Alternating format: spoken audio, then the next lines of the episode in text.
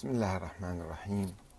السلام عليكم أيها الأخوة الكرام ورحمة الله وبركاته. بعد قليل نبدأ البث المباشر.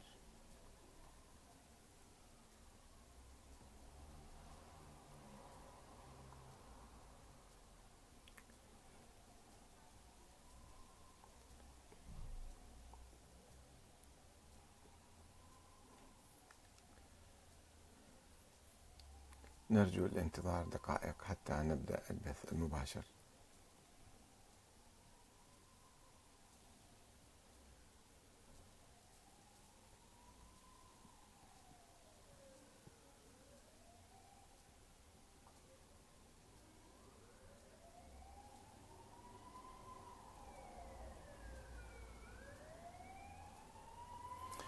الوعود السعودية للانتقال للحياة الدستورية الديمقراطية.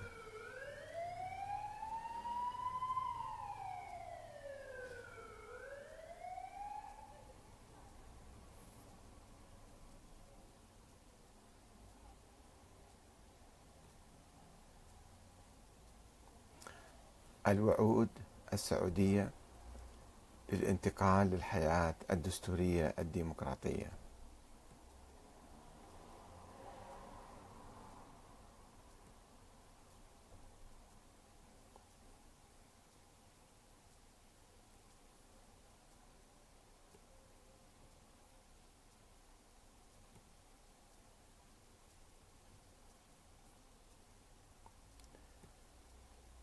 بعد قليل نتحدث عن الوعود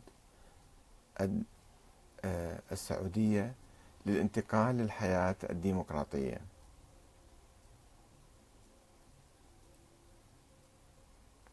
أين ذهبت هذه الوعود؟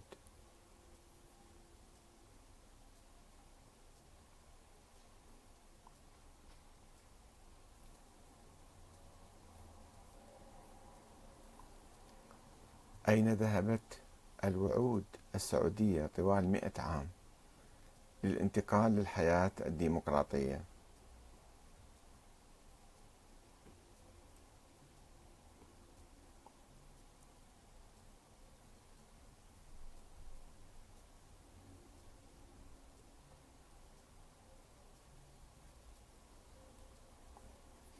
هل كانت وعودا صادقة أم مخادعة؟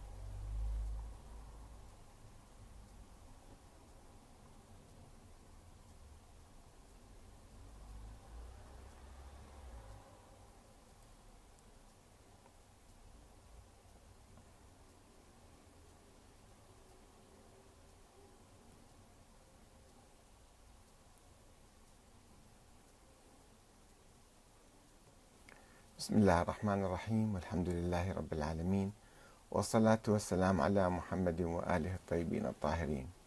تحدثنا في حلقة سابقة عن نشوء النظام السعودي وتكون هذا النظام وقيامه على القوة والسيف. وكان ذلك جزءا أو فصلا من آه، بحث في كتاب الشرعية الدستورية في الأنظمة السياسية الإسلامية المعاصرة دراسة مقارنة بين المملكة العربية السعودية والجمهورية الإسلامية الإيرانية. في هذا الفصل تكلمت في حلقة في الحلقة السابقة عن نشوء هذا النظام والشرعية السياسية في مفهوم النظام السعودي.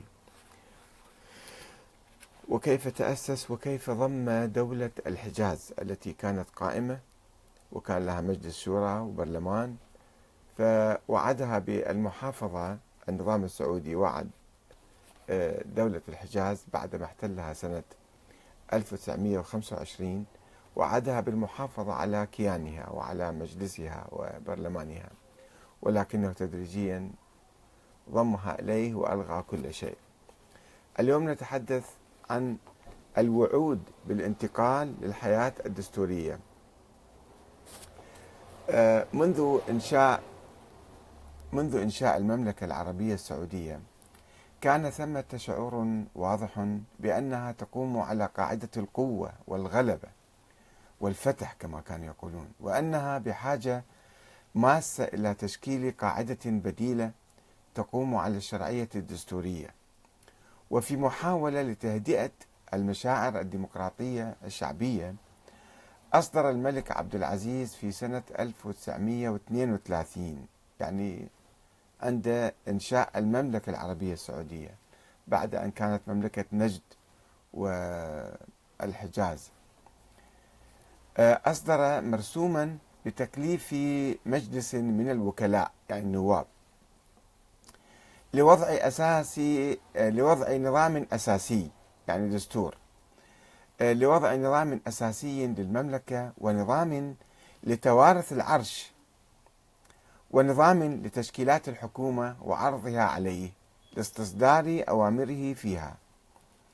وكان المرسوم يتضمن تشكيل جمعية مندوبين يعني مخففة من مجلس النواب. مندوبين من كل المدن والمناطق يأتون ممثلين لهم يعينون ربما. ولكن مع ذلك لم يتم ترجمة ذلك المرسوم إلى واقع.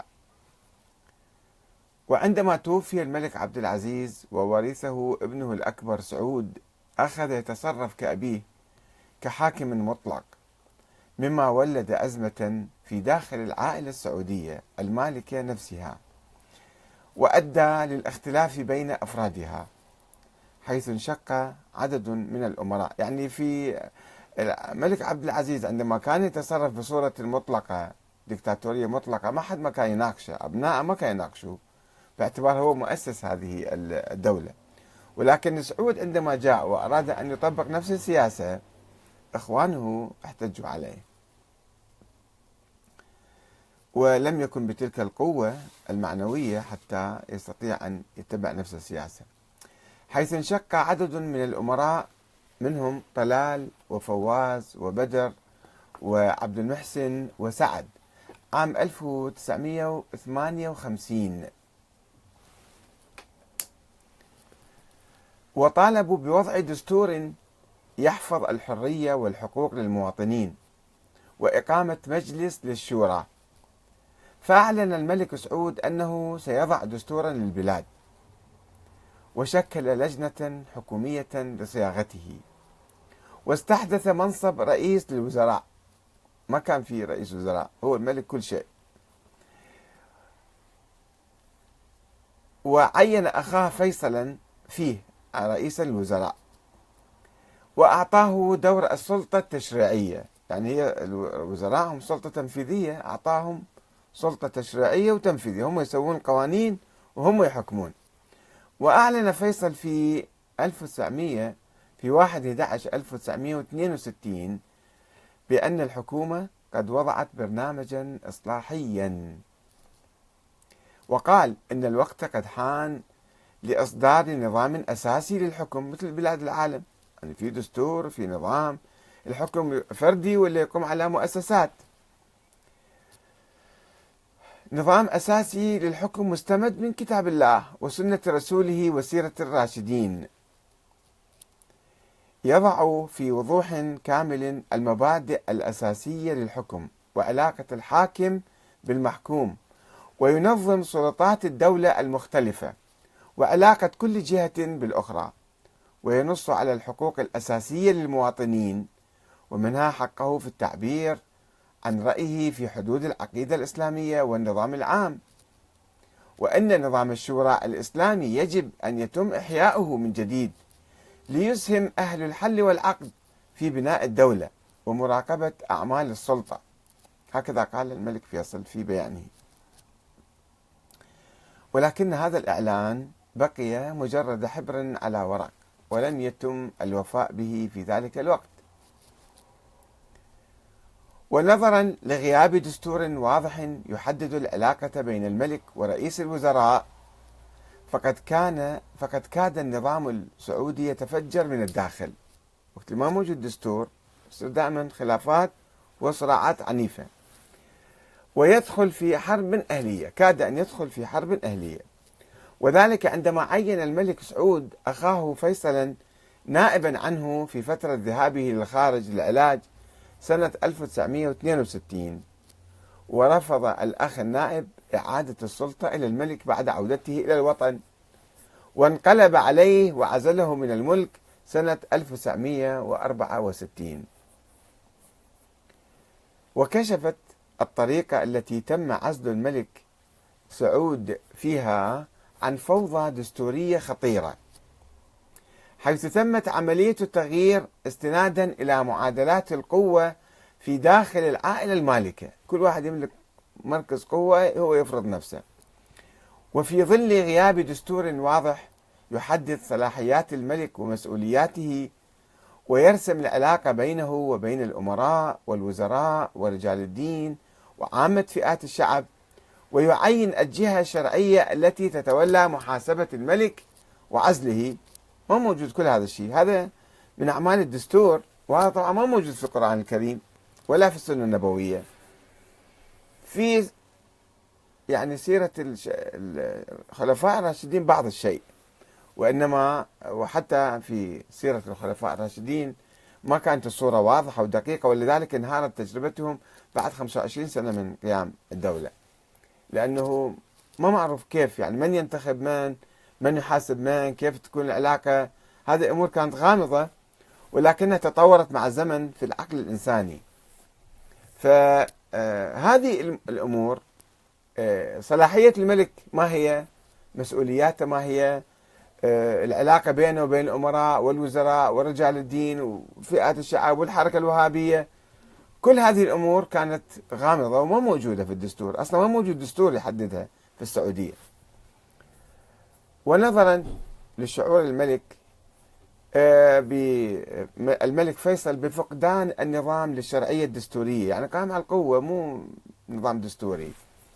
وعد المواطنين مرة أخرى بعد ما هو استولى على السلطة.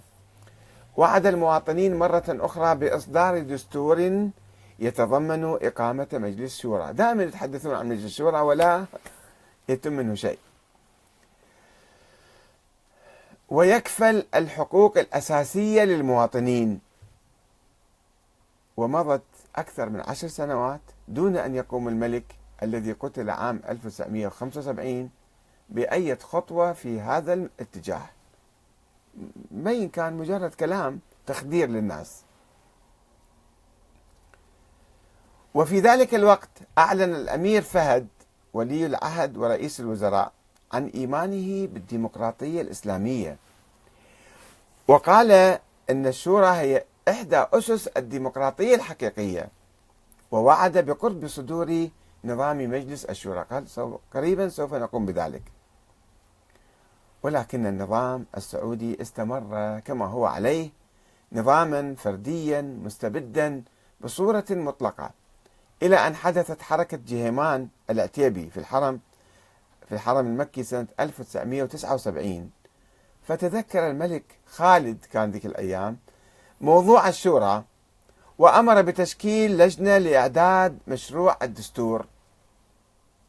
ومضى عقد آخر من الزمن لم يحدث خلاله أي تطور دستوري في النظام السعودي إلى أن حدثت حرب الخليج الثانية عام 1991 وهي الحرب التي استدعى فيها الملك فهد القوات الأمريكية لتحرير الكويت من احتلال العراق. وأثارت امتعاضا لدى السعودية داخل السعودية هاي جلب القوات الأمريكية. تمثل بتقديم مذكرات للنصيحة من قبل بعض المواطنين والعلماء إلى الحكومة. فقام الملك, فهد بالإعلان عن الأنظمة الثلاثة النظام الأساسي للحكم ونظام مجلس الشورى ونظام المناطق